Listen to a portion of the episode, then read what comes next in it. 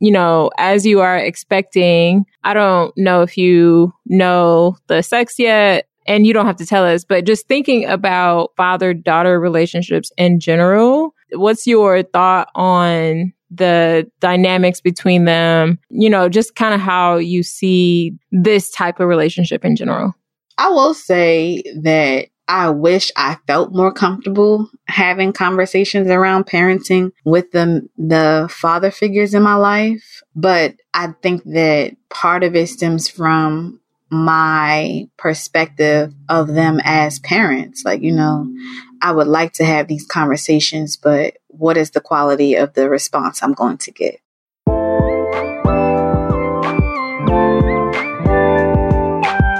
You are now listening to the Girl Talk with Pops podcast. My name is Brittany.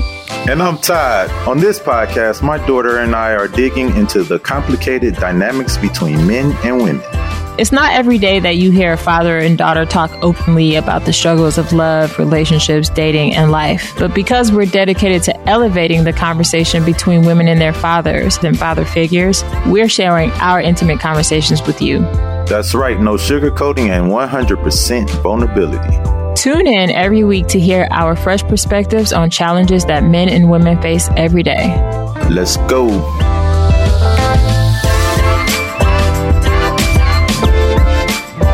In this episode, we're back with our special guest, Miss Reed from DamnDaddy.com, and we'll finish talking about how daddy issues impact romantic relationships.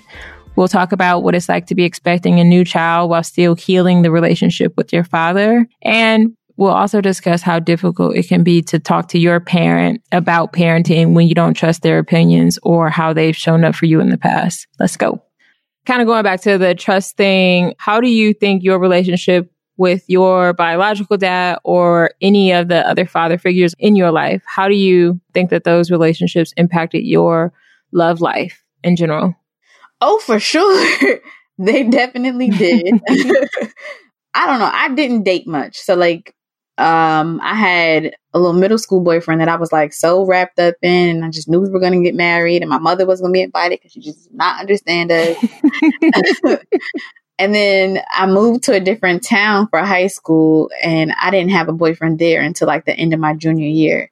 And he was okay for a while, but just like I started sensing things change between us. So I broke up with him. I was like, I don't know what's going on, but you're not really being honest here. Um, we could be friends. And he was just like hurt and distraught behind it. But then we got back together maybe like a month and a half afterwards. And we went to his parents' wedding about a month after we got back together. So it was my senior year of high school at that point. We started dating at the end of my junior year, but now it's the senior year of high school. And a friend of mine uh, went to the same college as him and was like, he's dating like three people there. So I broke up with him again. Like, oh, I don't have time for this. But I didn't have a lot of dating experience. I didn't date anybody when I was at Howard. So once I finally started dating as an adult in my early 20s, um, I know that in terms of trust, my alarm system was on high alert.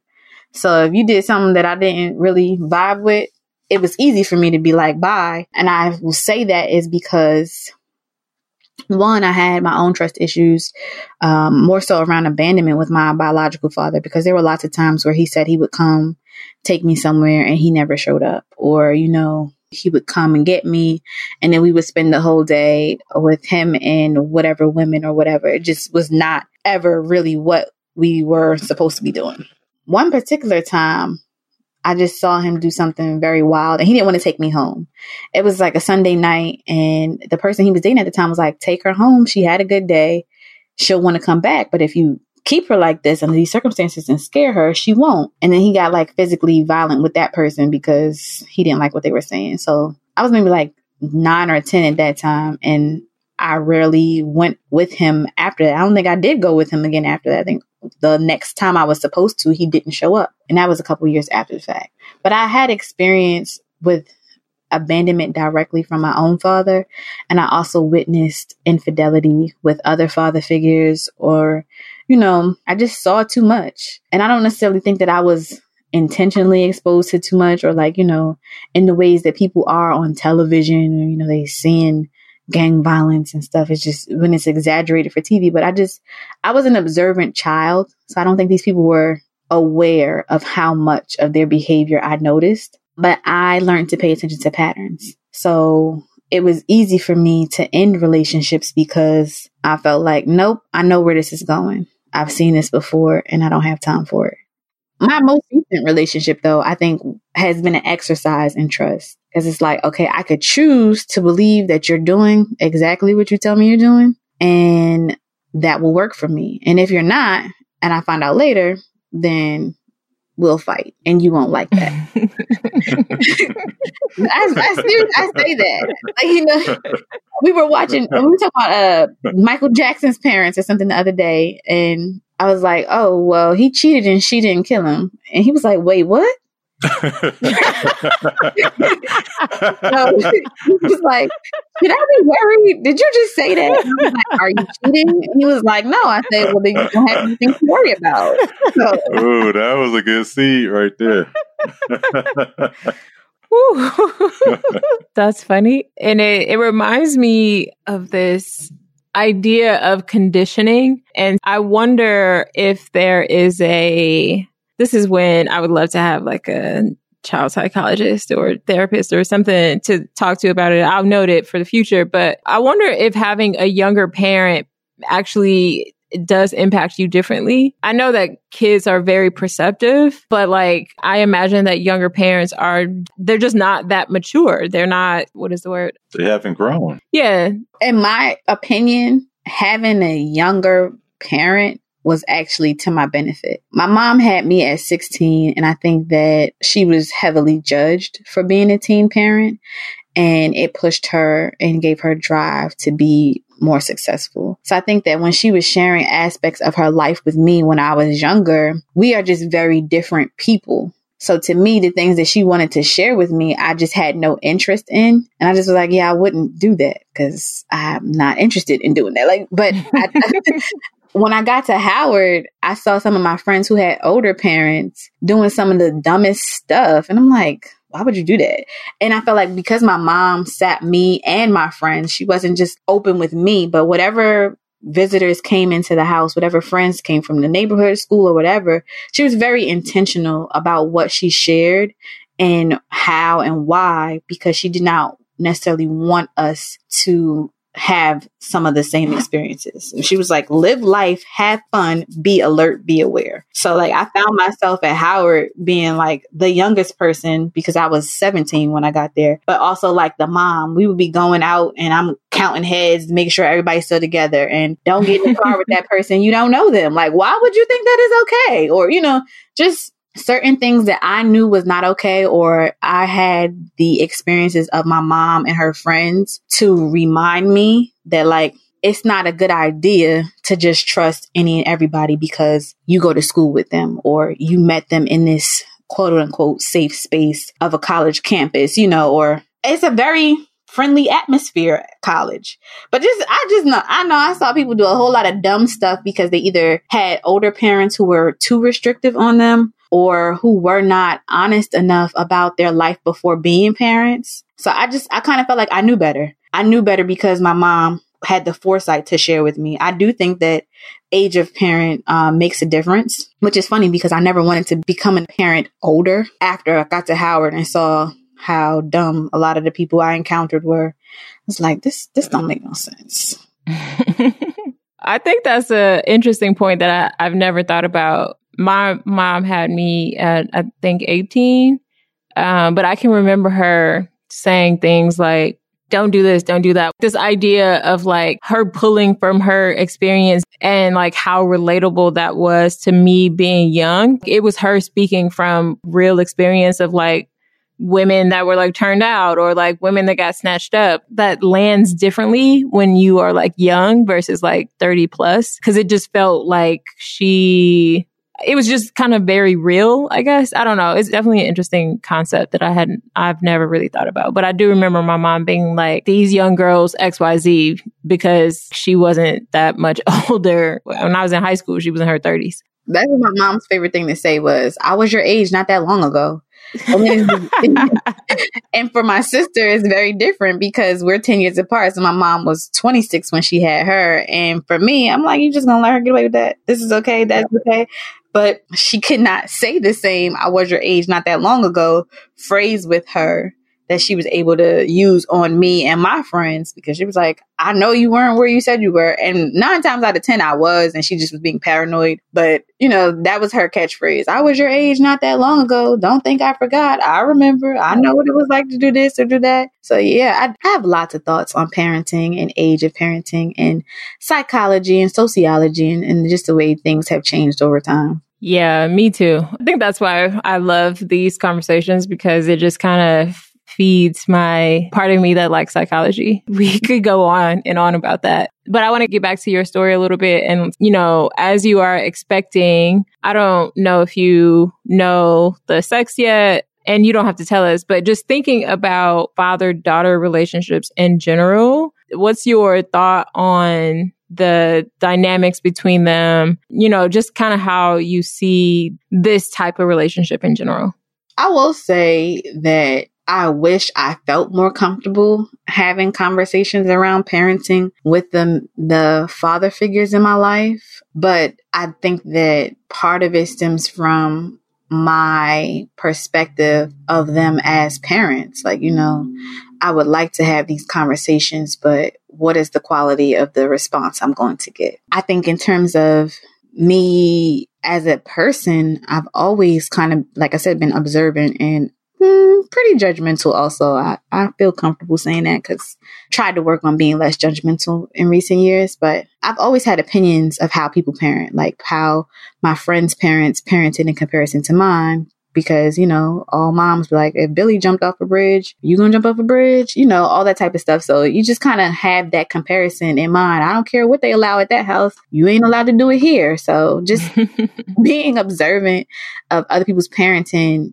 started way before my blog or my podcast, especially because I also was a public school teacher. So just acknowledging the ways the students that I taught showed up. Like I taught in Baltimore City schools and I saw a pattern of really old dads and damn near teenage moms. And I was like, this is Yikes. strange.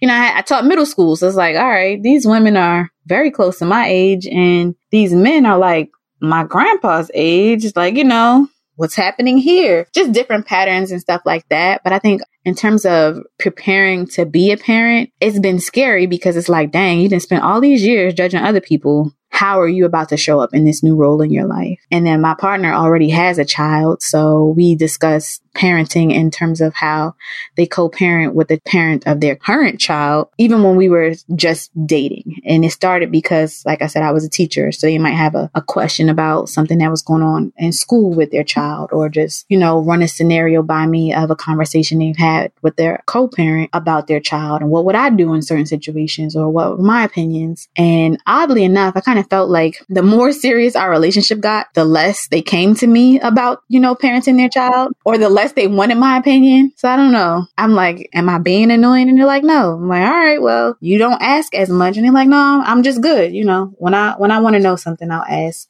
Um, so I try not to just, I do it, but I try not to too often interject my opinion because that's a sensitive topic for anybody. You know, nobody really wants to be judged on their parenting, especially if they feel like it's not a positive critique. And I don't have too many negative critiques. It's just, you know, I have questions. So that has been something that has been prevalent lately. It's just like we had a conversation about uh, a couple weeks ago.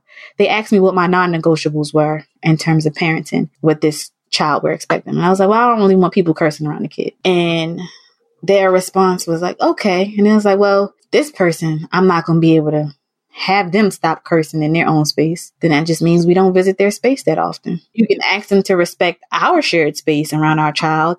But if you feel like they won't respect that rule in their own shared space, we just going to have to limit our time in their space, you know, or, well, I might slip up and curse during football or you could try not to. You know, I'm not saying that nobody ever curses in front of kids, but don't walk into it with the mindset that I can't not curse.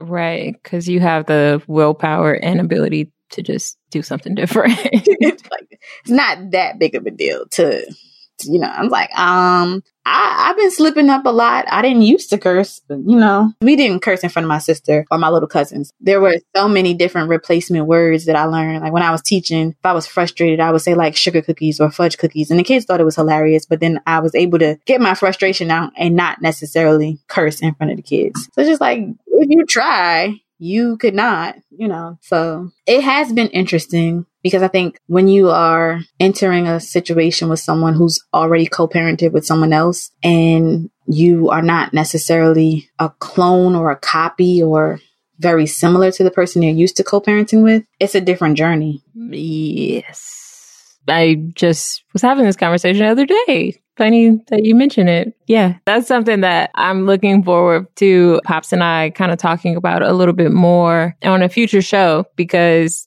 the way that I was describing this to my boyfriend is like, we don't come from zero based thinking. Like, uh, you know, being with someone who already has a kid and you don't have a kid and like trying to think about how you're going to parent together or like make decisions when you're not even like the actual bonus mom or stepmom. It just takes a lot of uh, for lack of better words, negotiation and communication. So I, I feel you and I can only imagine the types of conversations that y'all are having. But before we go, I want to give Miss Reed the floor again to ask any questions she has for Pops. Yeah, I think when I started talking about the co-parenting and everything, I realized like, you know, Brittany, you and your sister are quite a distance age wise apart. What was that like for you having to co parent uh, with different people? And what suggestions do you have for someone in that situation? First, openness and honesty. When Brittany was little and she's like eight years older than her sister. So, you know, when they, when she was first born, things were going really well. I mean, actually, I mean, in all honesty, things when they were little, I mean, as far as I know, were pretty good. They spent more time together. It, it was like really some decisions that I made that wasn't so good that affected parenting and whatnot. And I mean, I just got into a relationship that was not beneficial to my children and that affected the parenting. But my daughters are so much alike, more alike than they even know. And I sort of feel like that's really beyond co-parenting actually, but I sort of feel like me making decisions that were for me, you know, it sort of, it, it sort of put a invisible wedge between them. But, you know, and as I say, this is way off co-parenting, but we have to make decisions as parents when our kids are young all the time. And we have to co-parent, you know, the parents are married. We have to learn how to, we have to come up with a way to make all the kids, whether it's two or whether it's four or whatever the number is, make all the kids know that this is not ideal, but we're going to make this a healthy relationship.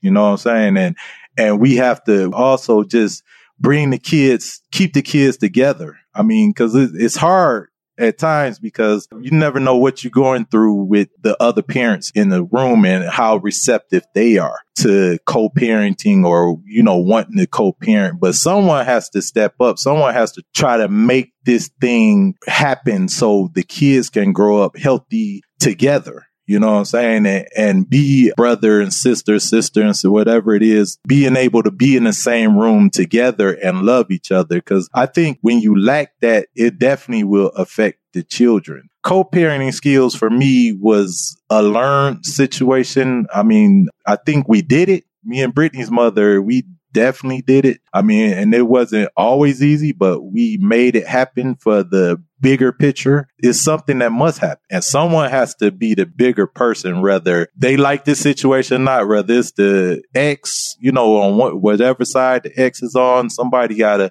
be like, you know, okay, this is not my ideal, but for the children, we have to do this. So I, I think in retrospect, it would greatly do justice for the kids. And that's, and you have to think more of co-parenting. You have to think about the kids. Cause if you find yourself in a situation where it's four parents or three parents, you or two parents, however this parenting situation is, it would benefit everybody to get on the same page for the children. I don't know if that exactly answered your question. I know I went kind of off key because it just triggered some things for me, but. And I'll try to bring it together a little bit for Reed and you can kind of clarify. But what I think he's saying is that it's important to make sure that your child and your partner's child have and maintain a good relationship despite what other things are going on with the parents or despite what goes on with your relationship with your partner or your partner and the other co-parent like i mean it kind of speaks to our earlier conversation around blended families.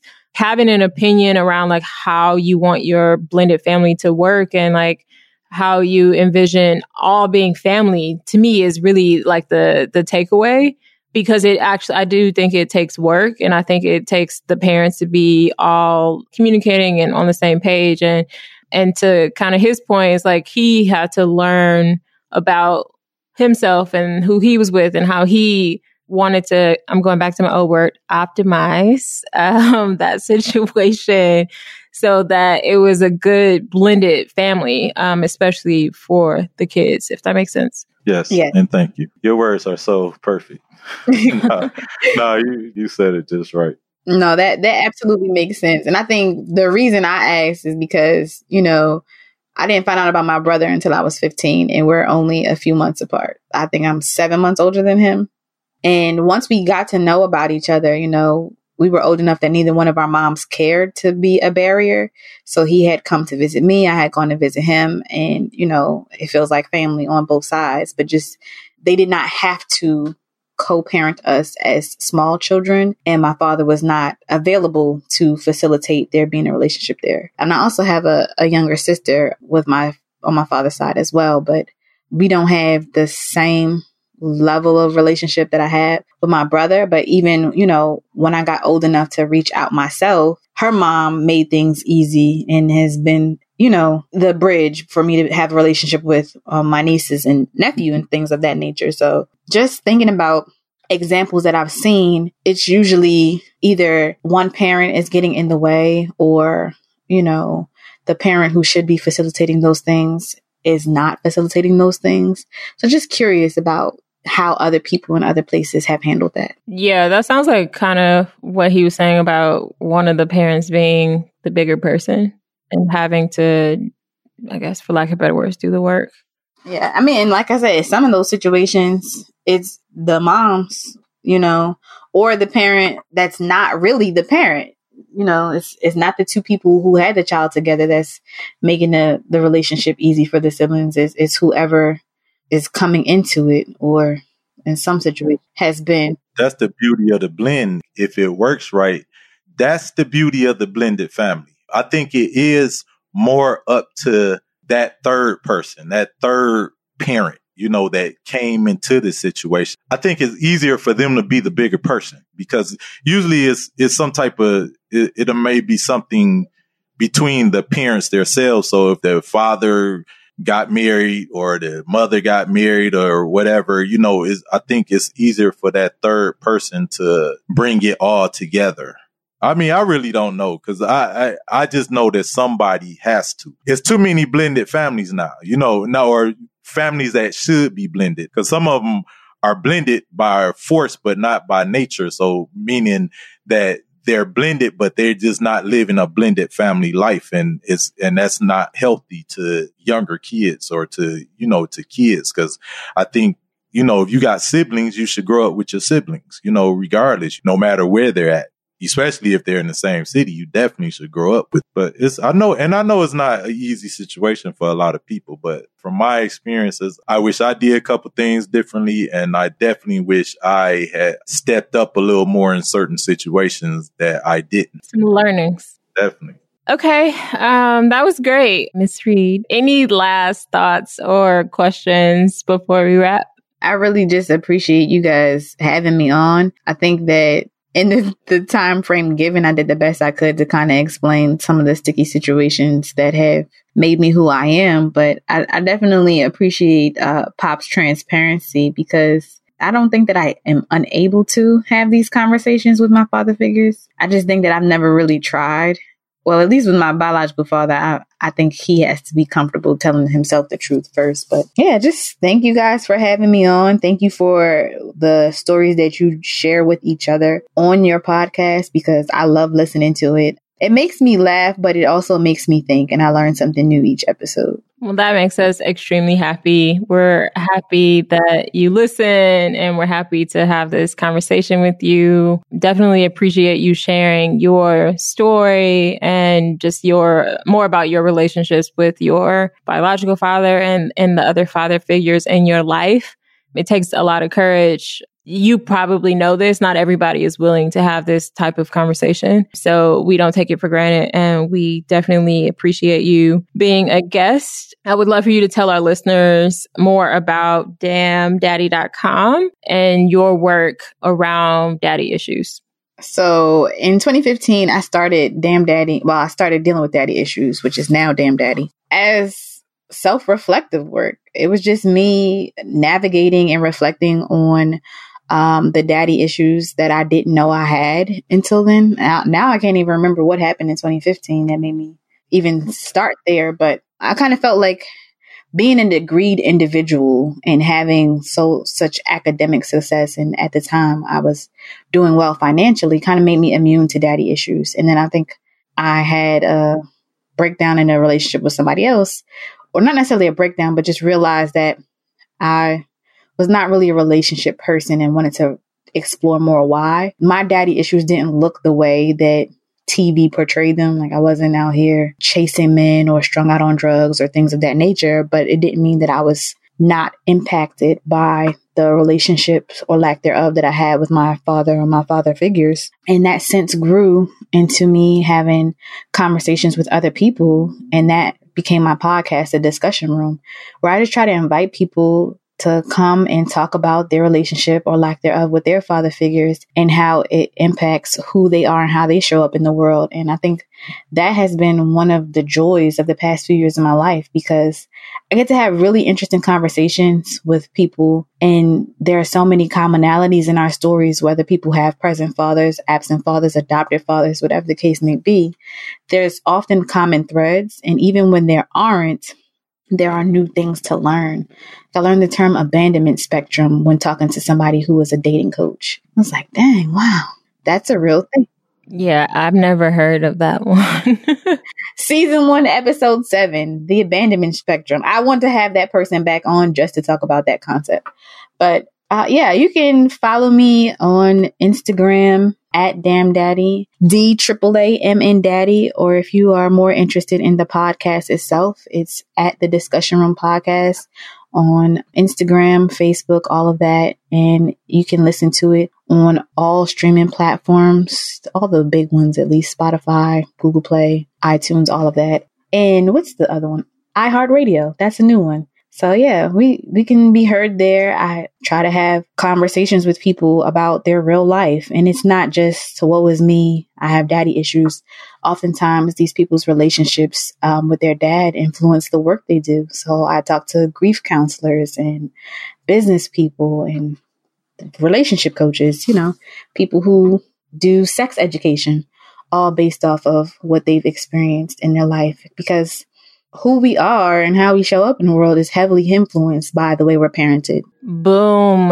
Love it. I totally agree. I commend you for creating your platform because the things that that you've grown up with and the issues that you have and are working through are definitely, you know, and your podcast, everything that you bring to the podcast are, you know, it's, it's all helping somebody. You're reaching somebody you know, that may be in the same situation you're in that needs to just know that they're not the only one in this situation, you know, good or bad. You, you know, is someone that can understand where they're coming from. So having a platform I have learned, and like I say, I commend you for it. it, is helping somebody. And it's also helping yourself because you're able to talk about things and get things off your chest and say things that you may not say to nobody else. You're saying it on your platform. So keep up the good work. I will definitely be listening more. And uh, thank you for coming on and sharing your time with us and all that good stuff. Thank you. yeah, thanks for joining us again. We had fun today. Everyone out there, we hope that you enjoyed listening to Miss Reed's story and understanding more about her relationship with her father and how that has, or her father and father figures, and how that has impacted her life and, and her dating and relationships. We will be back next week with another episode. We'll be discussing how women tend to take care of men before taking care of themselves. If you enjoyed what you heard, please leave us five stars on Apple Podcasts. Subscribe to our podcast on all the major platforms. And don't forget to share Girl Talk with Pops with a friend and follow us at Girl Talk with Pops on Instagram and Facebook. Peace.